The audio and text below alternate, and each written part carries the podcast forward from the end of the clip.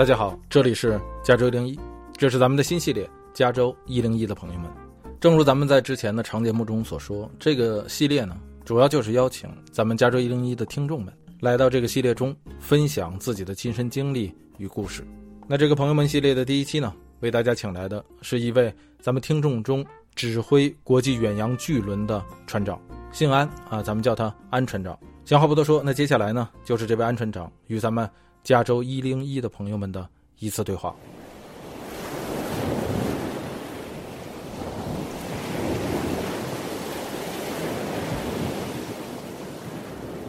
现在声音效果怎么样？很好，很好，我听你很清楚。因为我这个信号有时可能会中断的，我们是用的那个海事卫星联网啊。我这边听你没有问题。哎，安船长，你们什么时候从西雅图这个出发回国的？现在这个航行到哪里了？就是船现在所在的这个位置，能跟我们大家大概说一下吗？好的，我先说说我们现在的状况吧。我们船是六月七号从美国西雅图开航的，现在装载了是六万五千一百吨玉米。现在的卸货港是大连。我们船呢现在在白令海里面航行，大概预计是六月二十七日抵达大连。中途可能会在韩国釜山加一次油，啊，目前就是这个就是这么安排的。哦，所以你看，从这个航行线路上来看啊，就证明了这个地球是圆的哈。你从这个西雅图出发，然后这个要到大连，即便中间经过这个韩国釜山。但是实际上你是要走白令海先上去一下，这个航行路线如果是摊开到一个平面的地图上的话，它实际上是一个弧线。对对对，我们为什么要走白令海呢？走白令海的话，这个距离会近一些，这个这个是走的一个大圆，这样的话距离会近一些，比横穿那个太平洋的话距离会少几百几百公里吧。哦，对，所以这个其实就是这个球面上的两点之间。呃，取最短的一条线。哎，那这样，这个安船长，您给这个在节目开始之前，您给大家啊，这个简单介绍一下自己好不好？简单介绍啊，我是出生在湖北孝感市下面一个偏僻的小镇。呃，上高中之前呢，我都没有 上高中之前我都没有离开老家的小镇。我就说真的，我连公共汽车都没有乘坐过，也没有去过我们的孝感市啊。然后中考的时候就去了孝感的一所高中，一九九四年参加高考，然后呢考试的成绩也一般，那个阴差阳错的就报考了一个省中专，就大连海运学校，当时海运学校呃属于提前录取的，然后一九九七年的时候就是进入了大连海运学校学习，啊不是一九九四年进入的，一九九七年毕业。啊，大学毕业，中专毕业以后，并被分配到了那个中国远洋运输集团公司，那当时还是一个国企。呃，二零一二年的时候，我就从那个公司解约出来了，现在是属于这个自由船员，就是不属于任何一家公司。哎，你给我们解释一下什么叫做这个自由船员，好不好？因为我听说是这样，就说你看这个。呃，飞机啊，这个机长，我看咱们国内有很多的这种国外来的，这个到国内当机长的，这个，这个和你说的这个自由船员或者说船长，是不是也有这样的，嗯，这种这个和航运公司的这种合作方式呢？呃，具体他们那个飞机上不了解，就我们是这样的，就是我现在属于自由船员，就是说我不属于任何一家公司，呃，我就是上船之前。呃，上船之前呢，我就会在网上那个找哪家公司需要船长，呃，我就和他们签合同应聘，然后这个我在合同期间就服务这家服务于这家航运公司，然后这个合同满了以后我就回家，就是就是我不属于任何一家公司。我现在大部分船员都是属于自由船，以前呢就是这个没有改革开放的时候啊，都是都是国企啊。所以大家都是固定在某一家航运公司，后来这个慢慢这个航运放开了以后啊，这个船员就不再属于一家公司了，所以这些船员都是来自不固定于某一家公司。这个很有意思，我听着这个，那你这个是只有船长才会有这样的待遇吗？还是说包括连水手啊，就是下面的人都有这样的，都是都可以这样合作？啊，都可以这样啊。现在好多航运公司。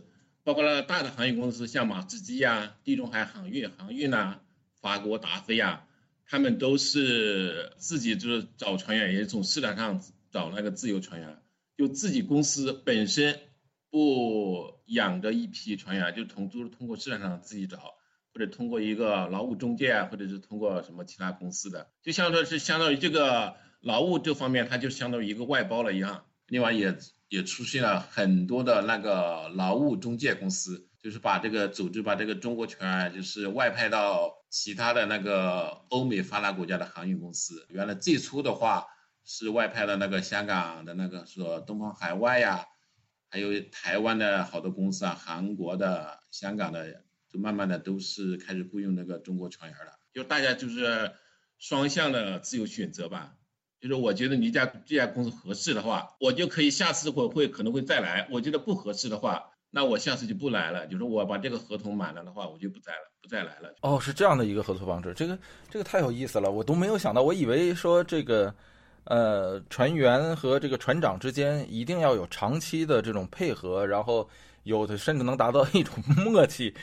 才能够说呃这个这个顺利的将一次航行的这个任务完成。那要这么说的话，实际上在很多这个日常的航行过程中，就你们的这种呃航行任务中，这个船长、船员，包括这个整个船上的这些人，可能相互之间都干脆不认识，是吗？呃，对对对，像我们很多时候已经和那个来自其他国家的船员也在一起干过。现在好多那个船上的那个人员啊，都是来自五湖四海，不一定是来于来自于同一个国家。比如说我和那个菲律宾的、缅甸的、越南的、孟加拉的、印度的、乌克兰的、俄罗斯的，就是这这个合同期六个月或者是八个月，大家都是工作在第一条船上。然后合同完了以后，大家都各自回自己的回家了吧？啊啊，就各奔东西了。就是然后这个在这个航运公司再雇佣另外一批船员。这批雇佣的船员，他都是有经验的，就是，嗯，呃，他们以前也干过同样的船，有相同的经验，所以说工作起来的话，刚开始可能磨合有一个磨合期，但是也很快都能上手，因为大家是都都是有经验的，就不是说第一次来干这个船。哦，那你这个这个，如果要是和这些这个水手合作呀，或怎么样的话，你是船长，呃，那你下面。这个招人是由你负责吗？还是说由这个呃航运公司来负责？啊，这个一般是由航运公司来负来那个招聘人，看看你的资历，你在在在同类型船上，你是否干干过了多长时间？你的资历是不是不是适合坐这个船上做？船长的话，如果觉得这个船员不满意的话，啊，比如说你上船以后发现观察他一个月或两个月不满意了，你可以把他那个 fire 就给他炒他鱿鱼。啊，就是船长还是有人事的任免权的，这样的话。啊，船长肯定有人民船人事任免权，就是说，我觉得这个人的存在对船船舶来说不安全，或者我觉得不信任他的本职工作的话，我是可以把他 fire 的。哦，哎，那您能跟我们说一下，这个您现在的这个所这个指挥的这条船，呃，这个有多大呢？然后这个船上的人员结构是一个什么样的呢？啊，我们这船属于那个典型的巴拿马级船，长二百二十五米，宽三十二点五米，最大吃水是十四点二七，载重量是七万五千九百七十一。呃，这个船呢，它是这样的，呃，一个是集装箱呢，装载能力就是以多少箱位来来衡量的。比如说这个集装箱是五千箱位，一万箱位。我呢一直在这个散货船上工作。那散货船呢，就是用那个载重量表示船舶的大小。比如说我们这趟拉的玉米，这趟玉米这个我们船还没有装满，但这张玉米的话，就价值人民币的话有一亿多元人民币，是吧？另外这个船舶的话也价值接近一，也有一亿多人民币，是吧？说这个船的话，你看也相当于一个中型，这个价值的话也相当于一个中型小企业了。你还别说，还真是这样哈。那一般小企业好像也没这么值钱。那像这样一艘船，呃，二百二十五米长，然后七万多吨的这种载重量的船，上面这个包括您在内的这个所有的航行人员，包括服务人员，嗯，需要多少人呢？就这种散货船啊，我们这种一般船，像这种散货船，一般是二十几个人，船上就是分为甲板部和轮机部，甲板的部负主要负责这个航行安全和货物的配载装卸，人机部主要负责这个机器的维修保养，保证这个机器正常运行。哦，那从功能上讲是这样，那那这个人员结构呢？如果这个船从这个船长往下都有谁呢？从驾驶部门来说，船长下面有那个大副、二副、三副，他们就是三个人都要值班的，每个人就是四个小时一轮换。然后大副呢，主要负责甲板的工作，呃，安排什么水手啊、水手长啊，他们每天日常的维修保养。然后二副呢，主要负责这个，就是这个船舶的航海的图书啊、航线设计啊、电子海图啊这方面的业务。三副呢，主要就是这个，除了这个航行值班以外，另外要负责船舶的这个消防。我这个救生设备的维护和保养，然后机舱的话就是老鬼是主要领导，然后下面有大管能、二管能、三管能。等会儿什么什么？你说 你说那老鬼是什么？你这会儿再给我们解释。啊，这个这个这个是我这个是我们这个船上的一个日常称呼吧，也就是要轮机长，我们轮轮机长，然后我们一般船上就叫他老叫老鬼。哦，轮机长叫老鬼。哎，那这个，那我你看，我我我现在总结一下，就是船长下面有大副、二副、三副，然后轮机长，轮机长是并列于大副、二副、三副的，是吧？对对，是一样的，这样的，嗯。再往下呢？呃，其他项目不就是那个有甲板部有那个水手啊、水手长啊，还有那个木匠啊，这都是在大副的领导下的。这个伙食呢？呃，的伙食主要还是有那个方面有大厨和服务生。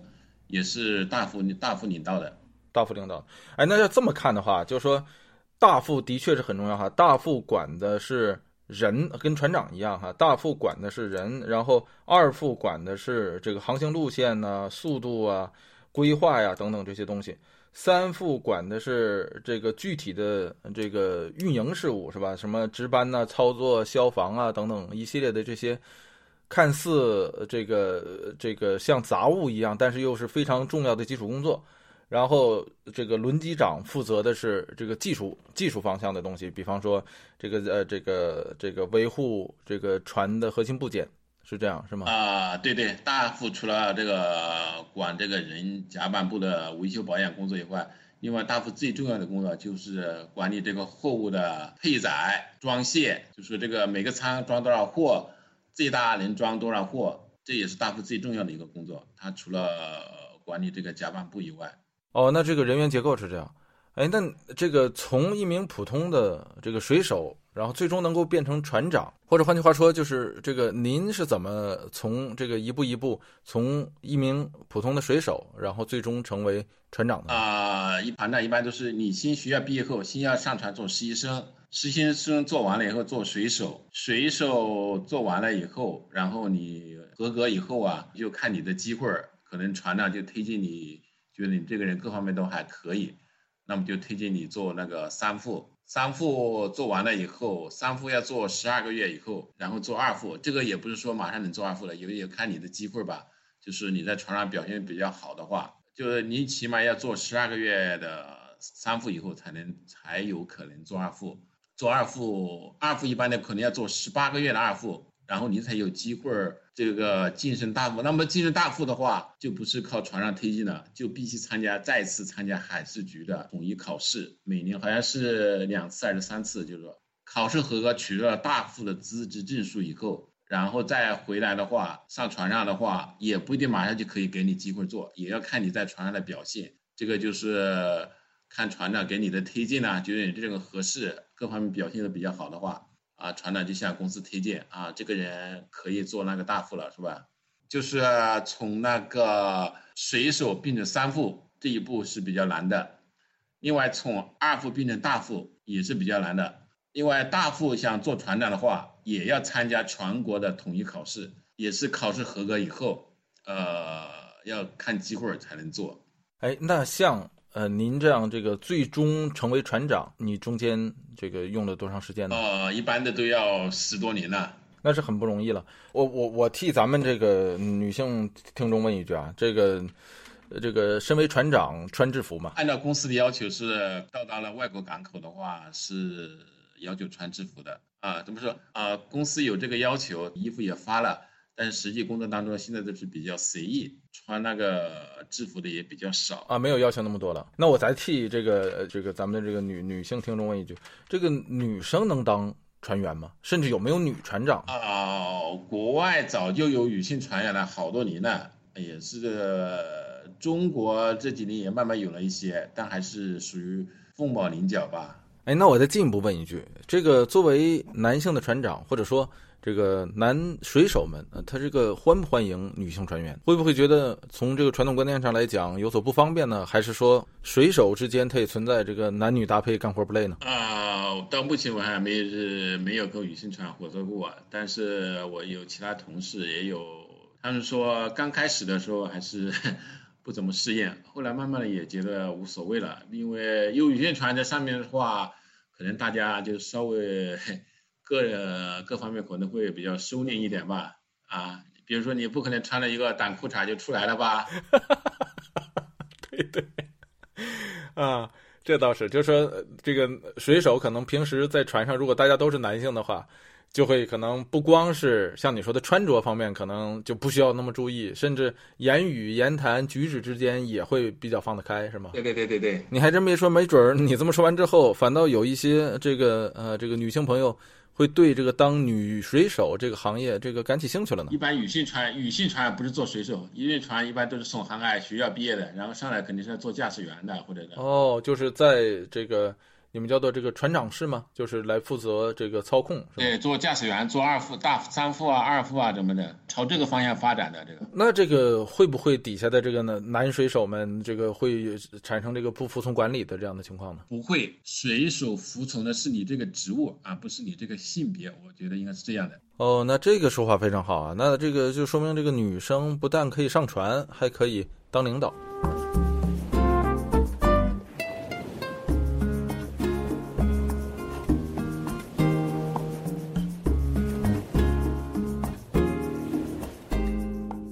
接下来，您能不能给我们这个描述一下，在航行的过程中，这一天下来在船上的生活大概是一个什么样子呢？啊，航行当中一般天气好的话，作为一个水手，肯定早上八点钟就要这个开始工作了，是吧？可能是七点半起床吃饭，然后这个八点钟就必须这个开工了。就是说，主要是在海上航行，只要天气比较好的状况，那么就要进行这个船舶的维修保养。比如说这个，比如哪个地方有一块锈啦、去锈啊，或者是哪个地方需要加油活络啦，一个机器设备啊就要活络啦。就是上午大概是八点到十一点半，下午的话一般是两点或到五点半，就是这个一天的工作时间。这是天气好的情况下。天气如果比较差的话，那可能就是休息了。那这个一日三餐呢？这个吃饭的伙食是可以自己点吗？还是说就是这个大锅饭呢？呃，这个每一天的这个食谱都是固定的啊，像吃快餐一样的，每个人做好大厨做好了以后，有服务生分到每个人的餐盘上，呃，到点就吃饭就说。啊不知道是不是我现在饿了，听着还不错。哎，但您能跟我们说一下具体吃的是什么吗？比方说啊，就今天晚上你们这个晚饭航行中的这个晚餐吃的是什么？啊，我今天晚上吃的是那个牛肉面，因为现在我们在国外买的牛肉便宜嘛。这个在这次从美国在美国买的牛肉和韩国买的牛肉都比国内很便宜。我们呃开玩笑的说，我们这一餐吃的牛肉面，这个那个那个兰州拉面馆的话啊，要卖几十块钱。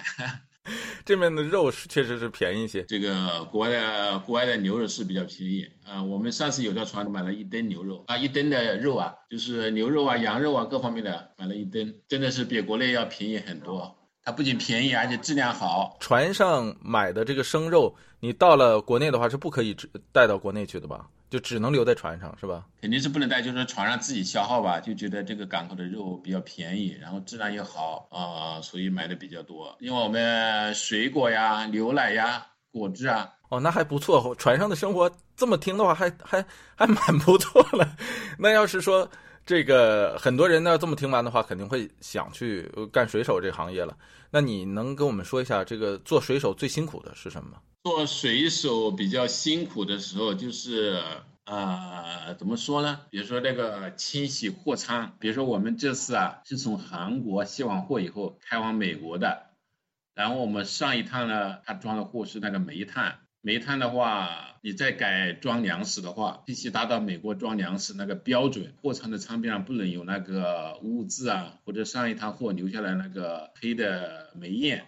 所以这个必须把它清洗掉。这个就是我们这次从韩国往美国开的路上，啊，水手们就比较辛苦。然后这个就是每天都要加班吧。哦，是边往美国开的时候边在洗这个清洗，对对对对，货仓是吗？对，清洗货仓每天都需要加班。当然，这个最后我们在美国的话也比较顺利，就是就是一次性的就是通过了这个美国当时的那个印仓。当然，这个也不是白辛苦的。就 是也有那个也有劳务费的。我看那个网上的有那个图片，说这种远洋货轮的这种散货船的这个货舱，里面就像大的，就像那个飞机仓库一样，是是那样的吗？呃，就是一个相当于一个就是一个大个一个开口容器一样的，就是一个四四方方的开口容器一样的，十五六米长，然后这个。大概深度的话有二十多米深，就是说是七个货仓，每个仓的话可以装载的话，要装载粮食的话，我们装载了一万多吨呢。你要一直拉一种货的话，那就没有事，那就很轻松的，随便用水冲一下就行了。比如说你这一趟装煤，下一趟装这铁矿石的话就比较轻松。哎，这个，所以话说回来。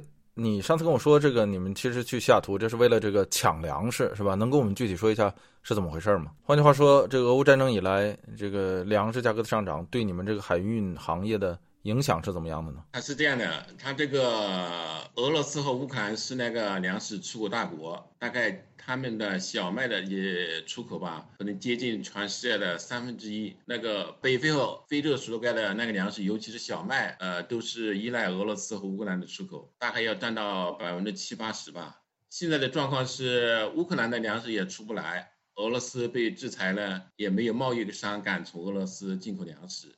关键是也没有保险公司啊愿意承担从俄罗斯运输粮食的业务。那么这些原来从乌克兰和俄罗斯进口粮食的国家呢，只能从其他国家进口粮食。另外，小小麦出口大国啊，印度也宣布这个暂停小麦出，进一步就是加剧了国际上的粮食的供应。粮食进口国呢，担心粮价进一步走高，都大都加紧粮食进口。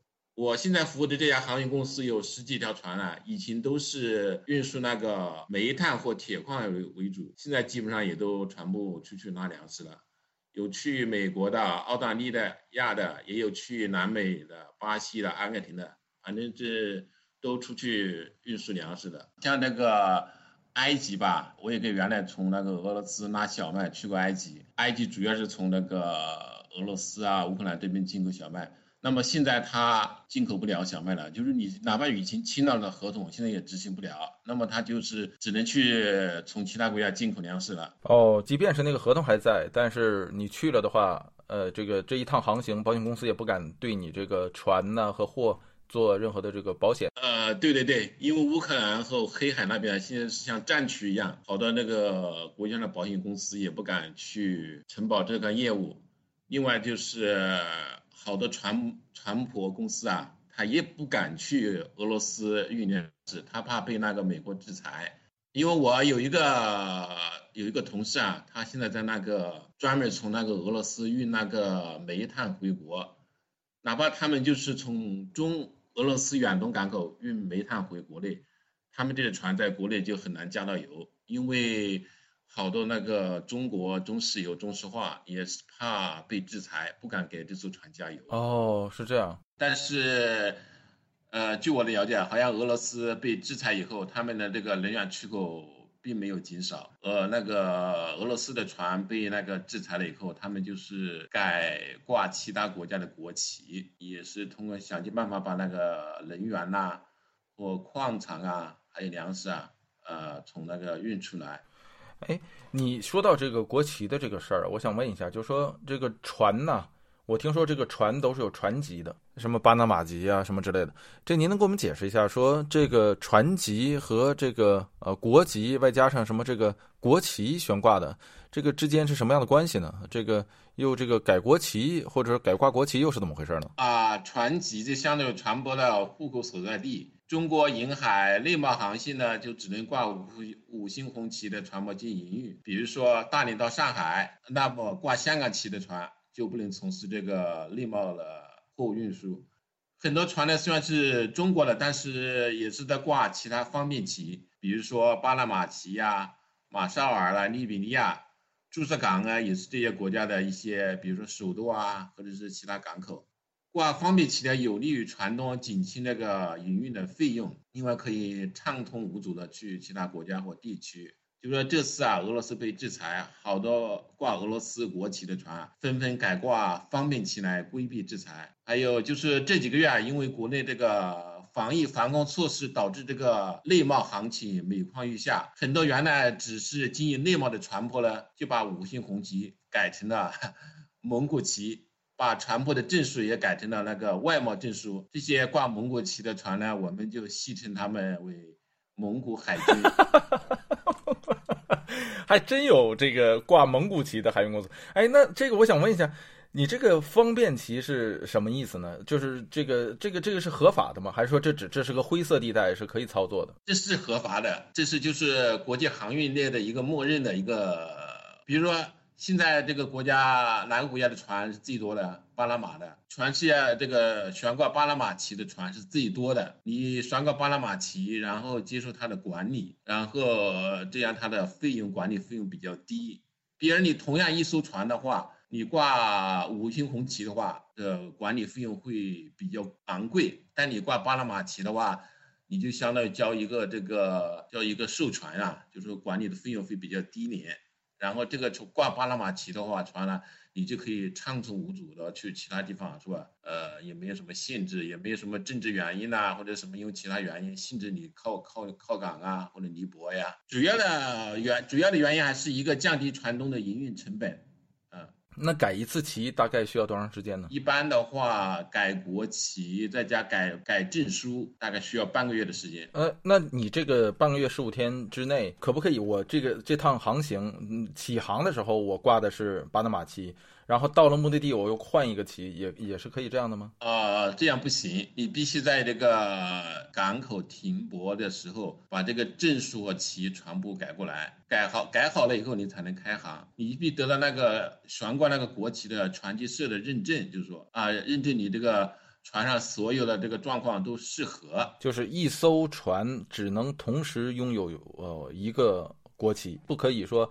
我有我在十个国家都注册过，然后我可以同时，然后随随时可以换，这是不可以的。呃，这肯定是不行的。另外，船抵达一个国家以后，你要在驾驶台的左边升一面黄旗，表示正在接受检疫中。啊，那个引航员登轮以后，还要升一个引航旗。啊，各种手续办妥以后，就可以把那个黄旗降下来。有的国家对这个要求很严格，挂错了的话可能会罚款。比如说，你这个香港注册的船的话，那你船尾的话就要升国旗或香港区旗，而且这个必须是国旗在上，香港旗在下面。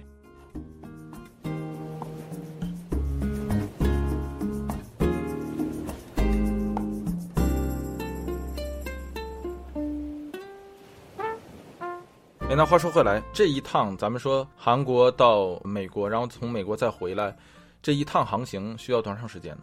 单程和这个双程，因为你还要停港嘛。啊，我们这一趟货，这趟货是在那个韩国卸完货以后，呃，开往美国。美国这个西海岸这边西雅图，我们开航也就是二十天到了美国，然后在美国那边因为等货等了。等货加那个装货，等了大概有个一二十天，然后从美国开回大连的话也是二十天。呃，这一趟下来那就是二十加二十加二十六十天的这个时间，好像似乎也不算特别特别长。那这个你经历过最长的这个航行是多久呢？这这一趟航行离家，然后要多长时间？啊，海上还有最长的是我们已经碰到过，就是那个巴西庄良回国，一般要航行四十天。中途的话，有可能在新加坡加油上伙食，有时候也会在南非的开普敦加油。嗯，为什么走到南非呢？要从巴西？巴西回国走南非啊，走那个北大西洋啊，不是南大南大西洋啊，南大西洋这么走到南走好望角，哦，走好望角，有那个 Good 是 Hope。哎这就说回到那个航行路线是由二副来负责的，二副说怎么走更好，就是根据海事、根据气象、根据怎么样，然后再定，是吗？对，二副只是主要负责航线的设计，船长要审核。但是具体怎么走的话，一般的话，这个租家都会请那个气导公司啊，给你推荐一个航线，抱歉，什么公司？叫那个气象导航公司，叫气导公司，啊，气他会给象导航公司你推荐一个航线。希尔公司主主要推荐航线外，另外也是那个租家一个京都船舶的，他会二十四小时监控你的船位。你比如说，看你有没有达到那个规定的那个船速吧。比如说，就是船速的话，十二节，每天耗油多少是吧？如果你这个速度没有达到十二节，你这天你是什么原因导致的？所以这话说回来，这个去巴西拉粮食的话，那这一趟是四十天，是吧？然后这一个来回的话，算上停港停港的时间，那就是四十加四十，八十，八十再加上二三十天的话，那就这个三分之一，一年之中三分之一的时间，那这一趟航行就过去了。啊、对对对，有时去拉巴西拉一趟粮食回国的话，可能就需要这个三到四个月的都有可能。你刚刚说到那个祈祷公司，我就想到啊，你看你干这一行有二十五年了，就是从你九七年毕业开始，你觉得说这一行从这个海运来看，呃，最大的进步是什么呢？就是给你的感受，说哎呀，这个东西真是和二十年前不一样了。除了这个海事卫星通信以外，呃，像你说的这个气象导航公司，包括什么 GPS，这个在九七年的时候，你刚入行的时候，这些东西都有吗？呃，刚才你提到了，现在这个主要科技进步就是这个通信的比较发达了。除了这个海事卫星以外，另外就是以前的话，你这个岸上不能监控这个船舶的所在位置。现在的话，通信发达了，公司啊、租家呀都可以二十四小时监控船上的船位，就是说你随时随地，它可以通过卫星能看到你船所在的位置。加上船上有个自动定位系统，对面运来了一艘船的话，可以在那个雷达上面或者那个电子海图上面，可以看到对方的船名儿、船机，呃，就是说开往哪儿开，船是什么样的船都可以看到，船多大、船速各方面都可以看到，就是说就直接在雷达上可以显示出来。英文就是 Automatic Identification System，就是说自动识别系统。另外就是我们当初刚开始这个从事这个航海事业的时候，船上还用的那个纸质海图啊，这航向就是设计好了，必须画在那个海图纸上。哦，还当初还是纸质。对对，现在都没有了，现在船不是电子海图了，这个两这个现在船上就配了两台电子海图。对，你给我们解释什么叫定制海图？这个这个这个电电子海图，电子啊海图，电子海图啊 普通话是没说好。没关系没关系。这个电子海图是什么样的呢？它是那种很大的一个屏幕吗？对对，很大一个还是什么？屏幕，很大一个屏幕，你就可以在上面设计航向，呃，就把原来纸质海图啊电子化了，就是说可以随时随时显示那个当时的那个这个地方的水深啊，有没有障碍物啊，下面有没有电缆呐、这个它就随时都可以显示出来。就是这个纸质海图的，你还需要更新的，需要手动的，比如说这个呢突然增加了一个浮标啊，这儿突然增加了一个沉船呐、你都要需要那个二副啊把那个手动的给它改上改。现在传动全部就是自动化了，自动就更新了，所以这个工作量是减轻了很多。那这个这样听起来的确是方便很多。所以说，这个科学进步还是给这个航海啊，这个在安全性上提高了很多。但是到了今天，在这个大风大浪、大自然面前，是不是这个航行仍然还是充满了很大风险的？再有像你刚刚所说的，呃，这个很多航线现在呃，这个保险公司是不给保的。那除了现在这个正在发生的这个战争以外，哎，那这个是不是也存在呃，像咱们在这个新闻和这个电影上看到的这个海盗的风险呢？在这方面，你有没有什么这个亲身的这个经历呢？一般的主要的危险就是你担心这个大风大浪的天气，这个船呢倾覆失去了动力，这个是比较危险的，或者是搁浅导致船舶沉没，也可能是进水，还有就是发生那个碰撞，这个都是肯定是就是立即的危险的啊。海盗的风险肯定是也有的，那个前几年那个海盗最猖獗的地区是索马里。我有几次经过了那个地区，就亚丁湾啦，都是公司安排了武装护航。一般武装护航是武装保安啦，携带武器。我们在那个红海里面呢，他就上船，一直护航到那个。印度，然后他们那个武装保安就下船。武装保安呢，一般队长是那个欧美的，他们退役军官。哦，这个武装保安也是外包的服务是吗？对对，下面的队员一般都是尼泊尔的比较多。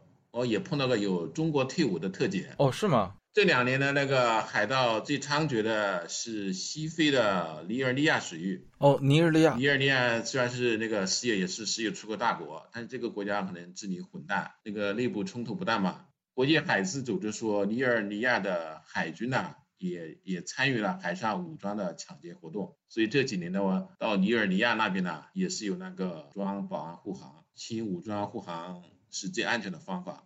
依靠船上的支持力量防海盗，肯定是难以奏效，也也就是说以难及时吧。另外，你说到这个危险的话，你说到海难，我肯定是没有经历过。就说到这个的话，你比如说那个韩国世越号的倾覆，对我看主要是它这个离港的时候啊，船舶超载导致船舶的稳性不足，就相当于那个头重脚轻一样的。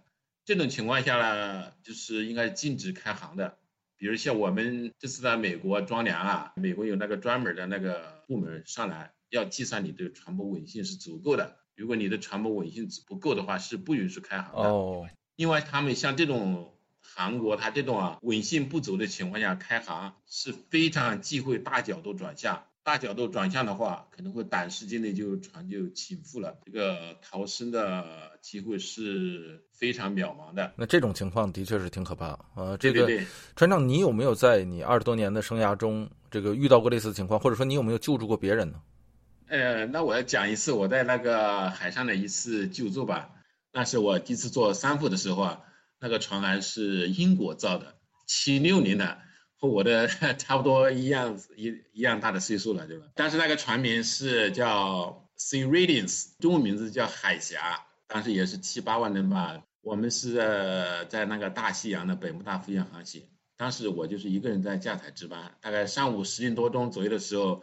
然后那个船上那个 VHF 那个声高频电话上收到很微弱的那个救助呼叫，在那个船头右边出现了一艘帆船。我当时我马上就报告给了船长，当时船长还是一个香港籍的老船长，他上驾驶还了解情况以后，马上就说叫我调转船头往那去追赶那艘帆船。然后大概有半个多小时以后，就抵达了那个帆船附近停车，询问他们需要什么帮助。那个帆船说他们是参加那。那个横渡大西洋竞赛活动的那个法国帆船，现在船因为无风无浪，船上也没有油了。因为帆船它是既使帆也有也拥有油的，有机器的，它需要我们船上给他们提供，呃，大概五十公斤的那个船用柴油吧，他们呃让他们航行到北部大，他们就把他们船尾的那个有个小皮划艇嘛，开到我们船边，我们就一桶一桶的往下吊，就给他们吊了。五十公斤的柴油吧，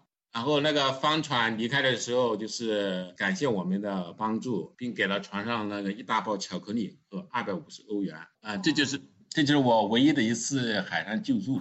这个故事很有意思。那这个二十多年唯一就这么一次，而且还是救助别人，那是不是可以理解说，其实，在海上航行还是这个相对非常安全的？呃，对对，大多数情况下都是比较安全的，不然呢，我也。工作几十年，也就遇到这么一次海上救助，是吧？话说来，船长，这个二十多年的航行中，你肯定这个巴拿马运河也好，苏伊士运河也好，你都穿越过吧？这个能不能给我们讲一下这个你穿越这两个运河的这个经历呢？尤其是苏伊士运河，这两个河我都穿过了。对这个，无论是经过苏伊运河还是过高其他港口，你抵港之前呢？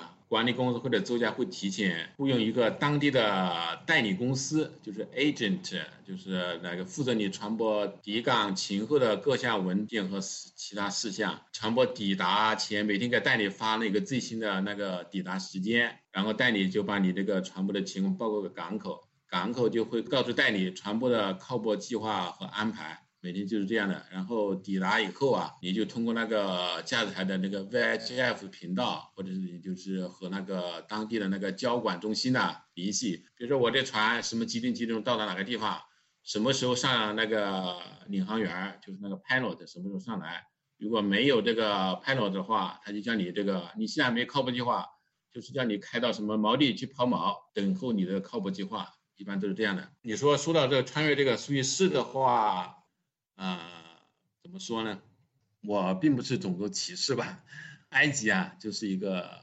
非常垃圾的国家哦，为什么会有这样的感受呢？就是苏伊任何的这个引航员啊是没有职业操守的，也没有敬业精神的。他们上来后不专注自己的工作，只知道厚颜无耻的索要礼品。他们最喜欢的就是万宝路的香烟。没有几十条吗？他们是不会善罢甘休的哦。几十条，对他可以这么厚颜无耻的要，你也个察言观色吧。这个你要不给他东西，他就在上面瞎瞎折腾啊！别一会儿要一个，要你这个主机啊，这情境一、情境二、情境三就在瞎折腾你。他就完全，我就说他没有职业操守，也没有职业精神嘛。我曾经也在苏伊士搁浅过。哦，是吗？那你跟上次那长荣那船一样，你也搁浅在苏伊士过？我也曾在苏伊士搁浅过，当时是一个十一点五万吨的船吧，比我们现在这个船大。我们当时是从那个俄罗斯，俄罗斯的那个波罗的海里面的圣彼得堡那边装那个煤炭去那个印度。当时这个离开了那个从塞德港往那个开，然后就开的中途了，就是他就是在上面一会儿要吃这个东西，一会儿要吃那个东西，一会儿也这个就船上折腾船上嘛，然后就要东西。要东西的话，那么他就是跟那个跟那个讨价还价要东西，那么这个船呢，他就属于指挥了，是吧？然后他就要了一个舵脚以后啊，啊，向什么转向？你转了以后啊，你这个运河本来就比较窄，你转了以后啊，应该马上就应该回来，是吧？他就直接去关去要要东西去了，那么船就冲到岸上去了，冲到岸上去了以后啊，马上的话我们就是那个倒车，把那个把那个船往后拉，是吧？往后退，这个还好了，我们就把那个船退出来了，从那个沙滩上面就退出来了。中间它那个苏伊士苏伊士运河中间有一个湖泊嘛，我们就那里面抛锚，抛锚以后呢，然后就请那个水轨下面下去检查船舶的受损状况，然后这个最后觉得这个受损状况还可以，船舶可以继续航行，我们就是这么一直一直这个往这个印度开了。就是大概就是船一舱的左边，就是有那个渗水，不是渗到货舱里面，渗到那个压载舱里面。我们在海上一边航行，一直就一边排水，一边排水，就是让它这个船呢一直保持正常运行吧。然后在印度的话，卸完货以后，然后船就继续开到新加坡，在新加坡进了那个船厂修理了，修了接近一个月。哦。这可真是，那那那个时候你已经是船长了吗？呃，那个时候我是那个大副，我当然我再再次强再次强调，我我不是种族歧视啊，这个当然你你这肯定是切身体会了，他这这么干肯定是几乎是勒索每一艘船。埃及从一九五二年接手苏伊士运河到现在已经七十多年了，你说他就这个埃及政府就没有一点作为吗？你看，您这个从业也二十多年了，那在这些年里，在你看来，他有没有逐步的好转呢？我感觉是没有任何的提升。你说的这个腐败的话，其实每其实每个国家的这些落后的国家都有。你像那个什么菲律宾、印尼、孟加拉国、印度都有腐败。我们船如果船去这边的话，一般的都不会勒索一千到两千美金吧。就所以任何的话，它只是索要礼品。我刚才说的这个贪污腐败的话是吧？这个印度啊，包括我们的铁哥们儿，这个巴基斯坦啊，都有上来对对船舶进行勒索、敲诈勒索的，就是海关啊、移民局啊，都会上来敲诈。另外还有这个其他的一些政府部门啊，叫港口国警察的，都是都会上来敲诈。那说句不好听的，这些人实际上比海盗还狠呢，因为他们做的这些东西，他可以呃各用通过各种方式这个吃拿卡要。呃，如果你要是不给他，就跟你纠缠，你还没法打击他。对对对，他就是官方机构，这个哎，腐败是没办法的，落后落后的国家都是一样的，不发达国家叫落后国家都差不多吧。呃，但是你要去美国了、澳大利亚了，或者是这这些国家就没有这种情况啊。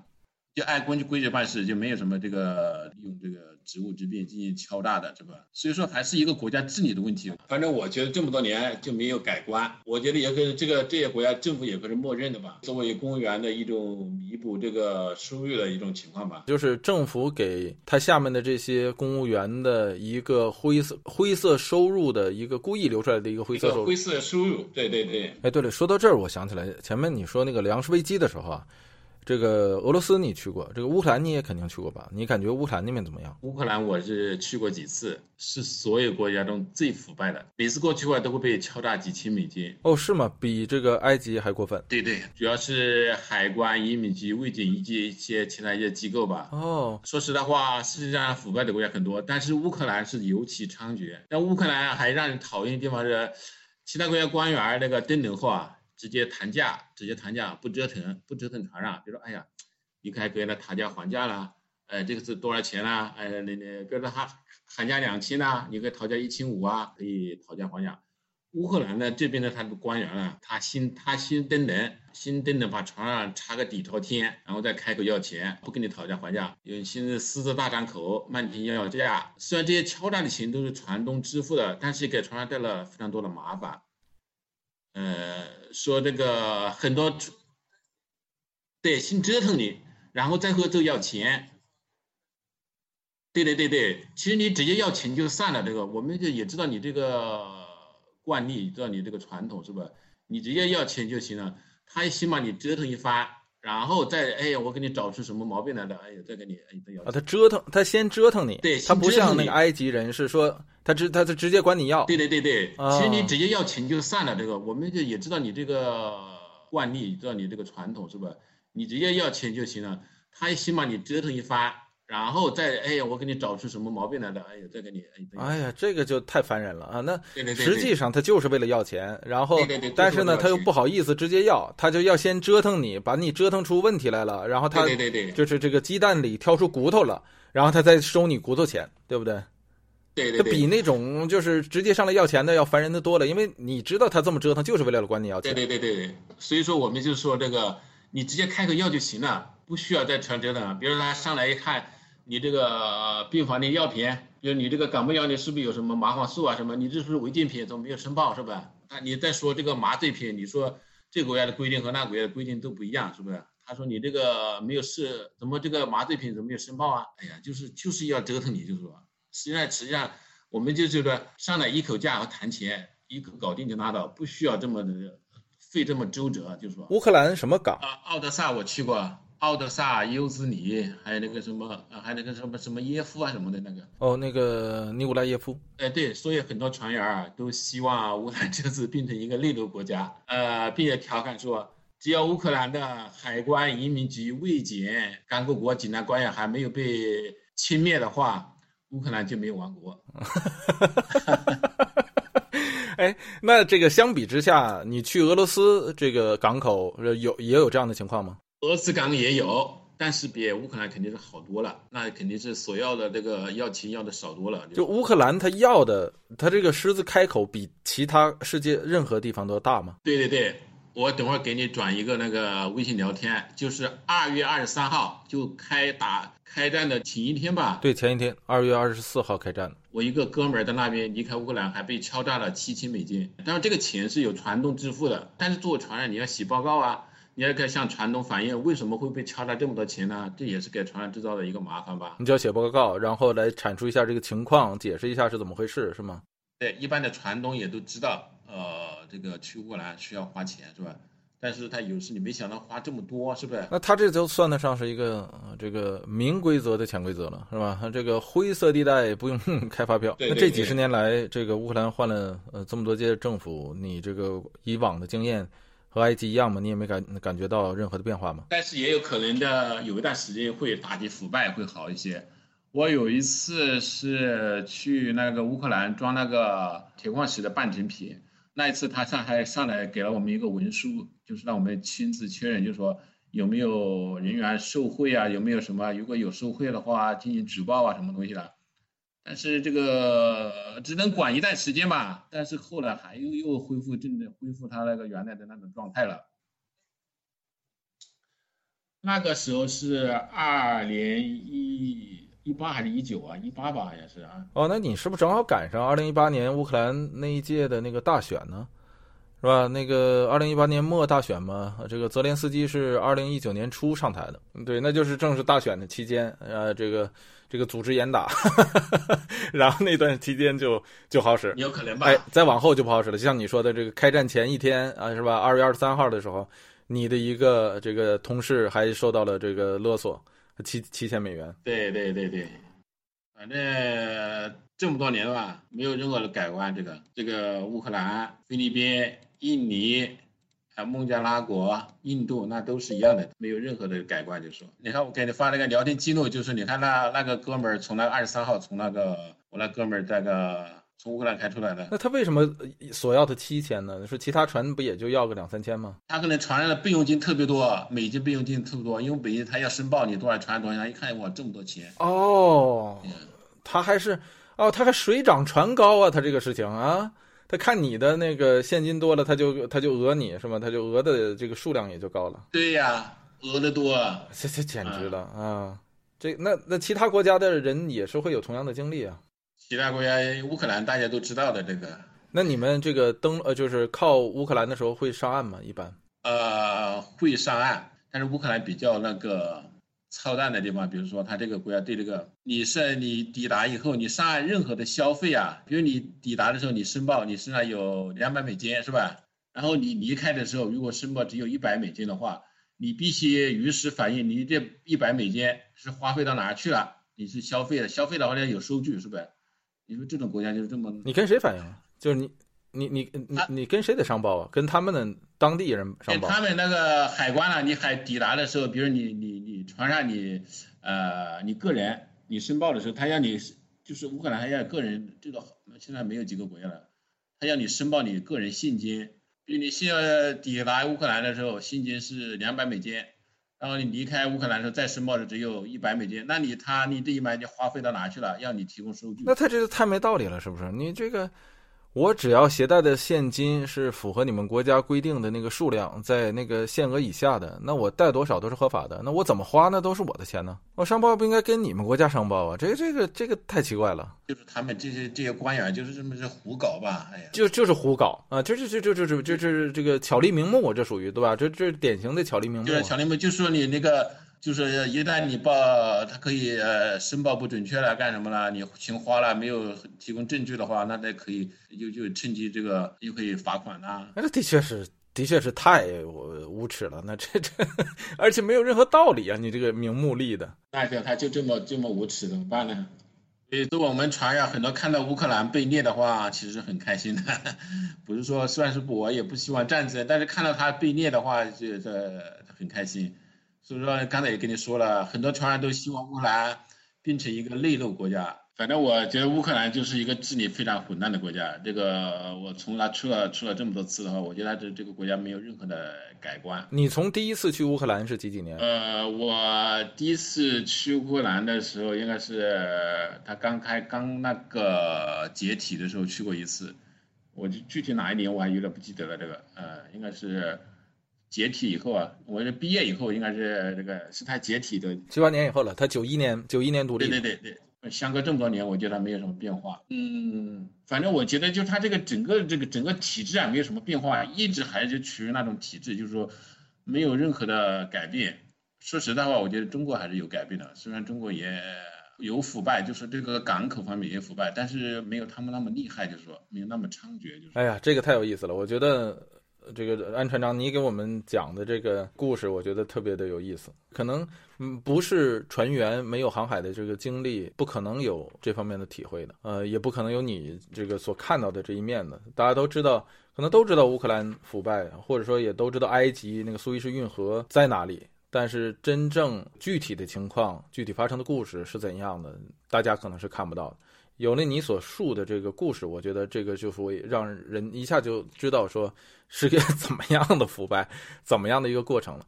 我觉得这也可能是最可怕的一个地儿，就是当一个国家腐败，或者说它的这个官僚系统这个出现问题的时候，最可怕的不是它上面的那个人腐败，是吧？这个顶层建筑腐败，最可怕的是它基层人员的腐败，呃，就连那个上来这个。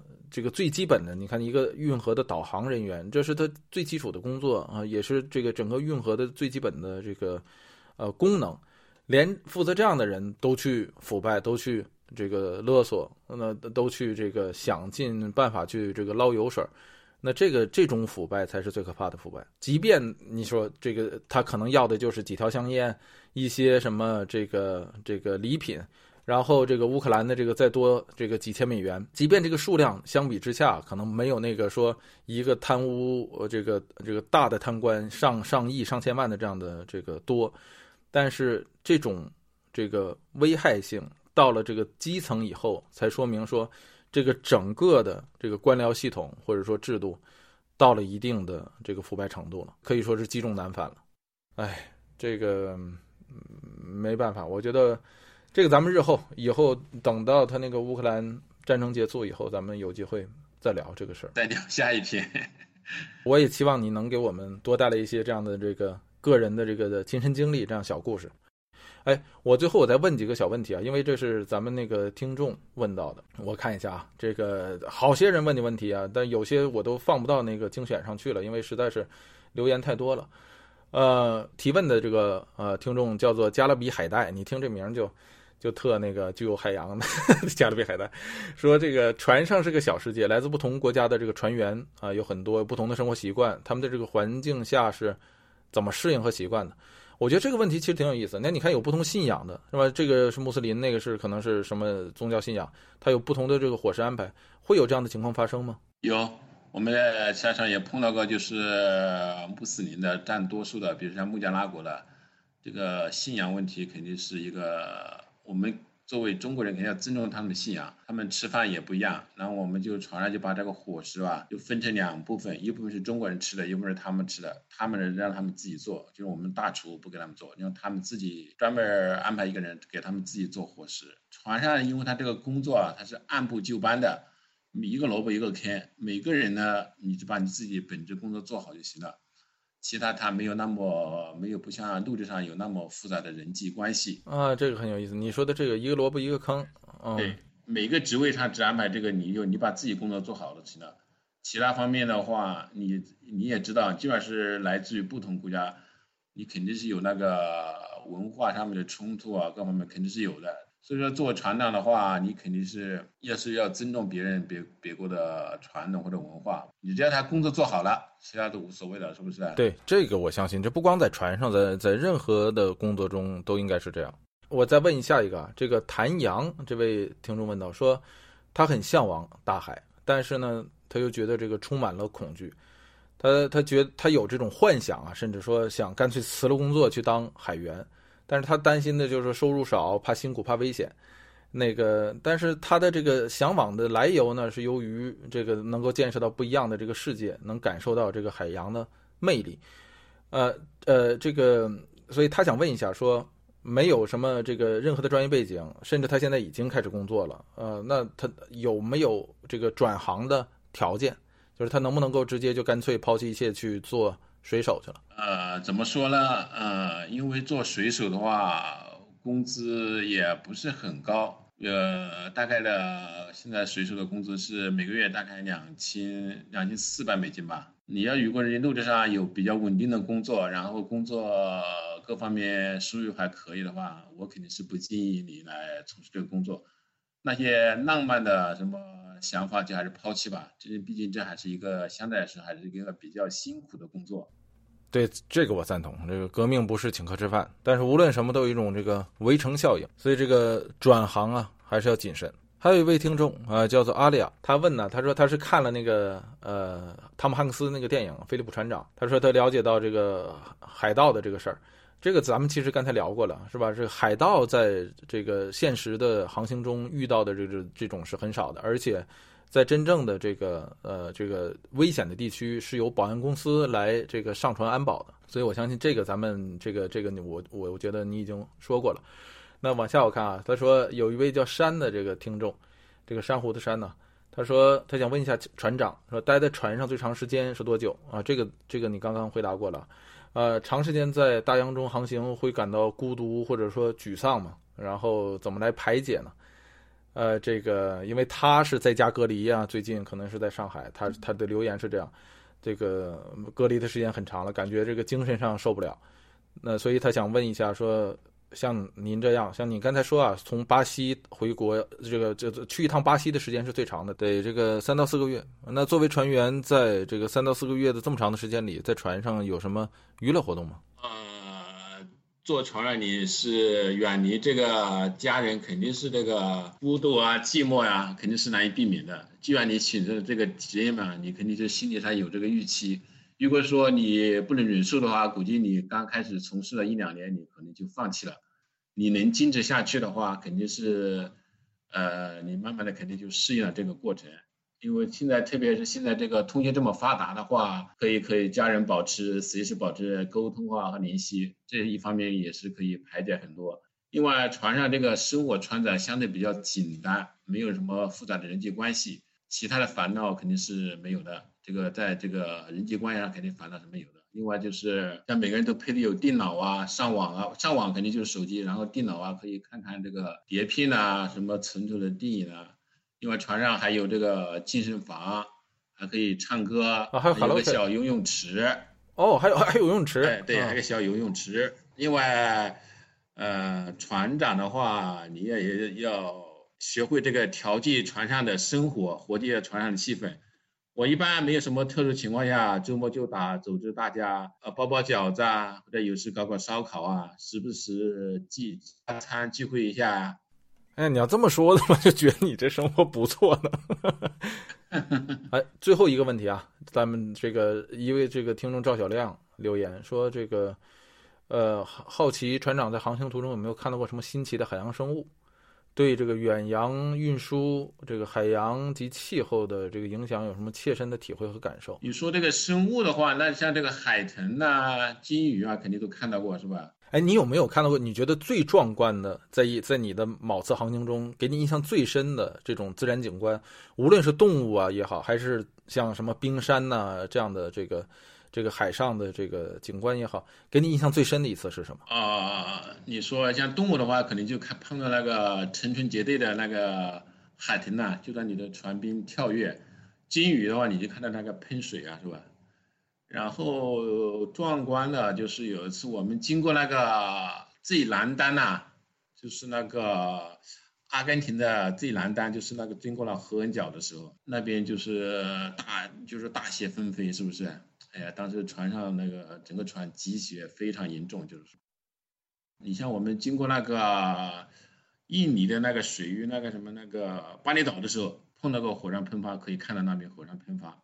哎，这我刚才还忘了说了。这个有听众也好奇说，您这个职业生涯中，这个去过的国家一定是很多了。您这个还能记得过来，这个都去过哪些国家吗？对，您说去过的国家吧，我给你再随便数一下。这个日本、韩国那都去过了，新加坡、马来西亚、印尼、菲律宾、孟加拉国、印度、巴基斯坦、那个伊朗、沙特、叙利亚。叙利亚我去过几次了？那个去过两次，有个港口叫 Patos。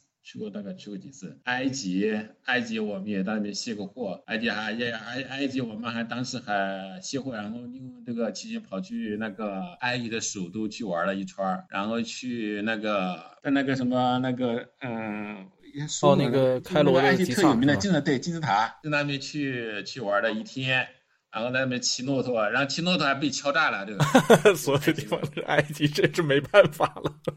像阿尔及利亚、意大利、呃、希腊、呃、罗马尼亚、乌克兰、俄罗斯、西班牙、葡萄牙、那个荷兰、英国、德国，去过很多次，一百回。那个不莱梅那边，啊，怎么说呢？你也不要问我去过个国各个国家多少，你要问我哪些国家还没去过。有意思，有意思，安船长，我觉得呃，这个呃，跟您聊天这个。的确是长了很多的这个见识，嗯，您的这个职业呀，我相信听完这个节目，很多朋友会很向往。就即便是您说当水手很辛苦，怎么怎么样，但是我觉得说，对于做惯了办公室，天天这个生活在这个大城市中生活的很多人，肯定有这种冲动。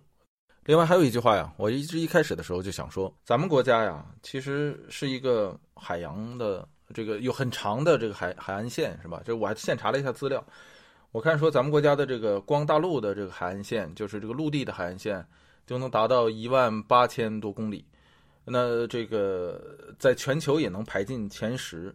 但是我觉得中国这么多年啊，这当然了，最近这个航母下水啊，咱们这个今昨天刚刚这个零零三下水，其实也为配合咱们这个 这次聊天但是我就觉得说，即便是这样啊，就是说在至少在这之前，我觉得中国都算不上是一个这个海洋大国。呃，这个体现在其中一个地方，呃，除了咱们说当初咱们的海上的实力不够，呃，更多的我觉得是大家对海洋的了解不够。嗯，你我不知道你有没有那个感觉，反正我个人感觉就是说，我对海洋的了解，在我来西方之前啊，我在国内的时候，我觉得我对海洋基本上没有什么了解。海洋知识，你说有什么生物啊，什么这些东西，自然知识，这个我觉得这方面的了解是比较多的。但是说，对于水文呐、海上的，就像你说的，关于航运呐，包括这个海上的军事啊、政治啊、经济这些东西，我觉得作为普通的中国人来说，了解的就不多。所以我觉得这个你给我们的这个这些信息啊，我觉得对大家对海的这个自身的这个了解是有很大的帮助的。你明白我的意思吗？就是说，我觉得这和西方有很大的这个不同。比方说，我给你举个简单的例子啊。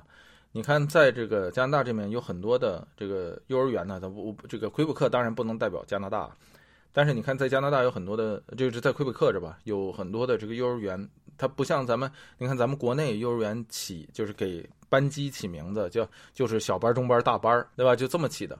但是在这面呢，你看它这个幼儿园的这个幼儿园的班级的名字，它是法语，它穆塞用、马汉和 Captain，翻译过来就是。呃，这个见习水手，Marine 就是呃这个水手，然后到这个大班就是船长，他是这样起名的。所以你看，他从这个从小，你感觉说这个就和似乎这个小孩儿的自然而然就和海洋这个文化绑在一起了一样。虽然中国是一个大陆国家，虽然咱们的这个传统是农耕文化，但是海洋这一块咱们也不能够这个甘于落在人后。所以很高兴啊，今天咱们这个加州一零一的朋友们的系列的第一期能够和船长您咱们进行一次海上的对话。那欢迎您常来常连线，祝您这个航行一切顺利啊！现在这个再再重复一遍，现在在这个白令海上是吧？在白令海上跟咱们通过这个海事卫星啊，与这个加州一零一的朋友们进行的这次对谈，非常感谢啊，安船长。也十分感谢在座的各位对这个加州一零一的支持，感谢大家收听咱们这个朋友们的系列的第一期《海上漫步者》。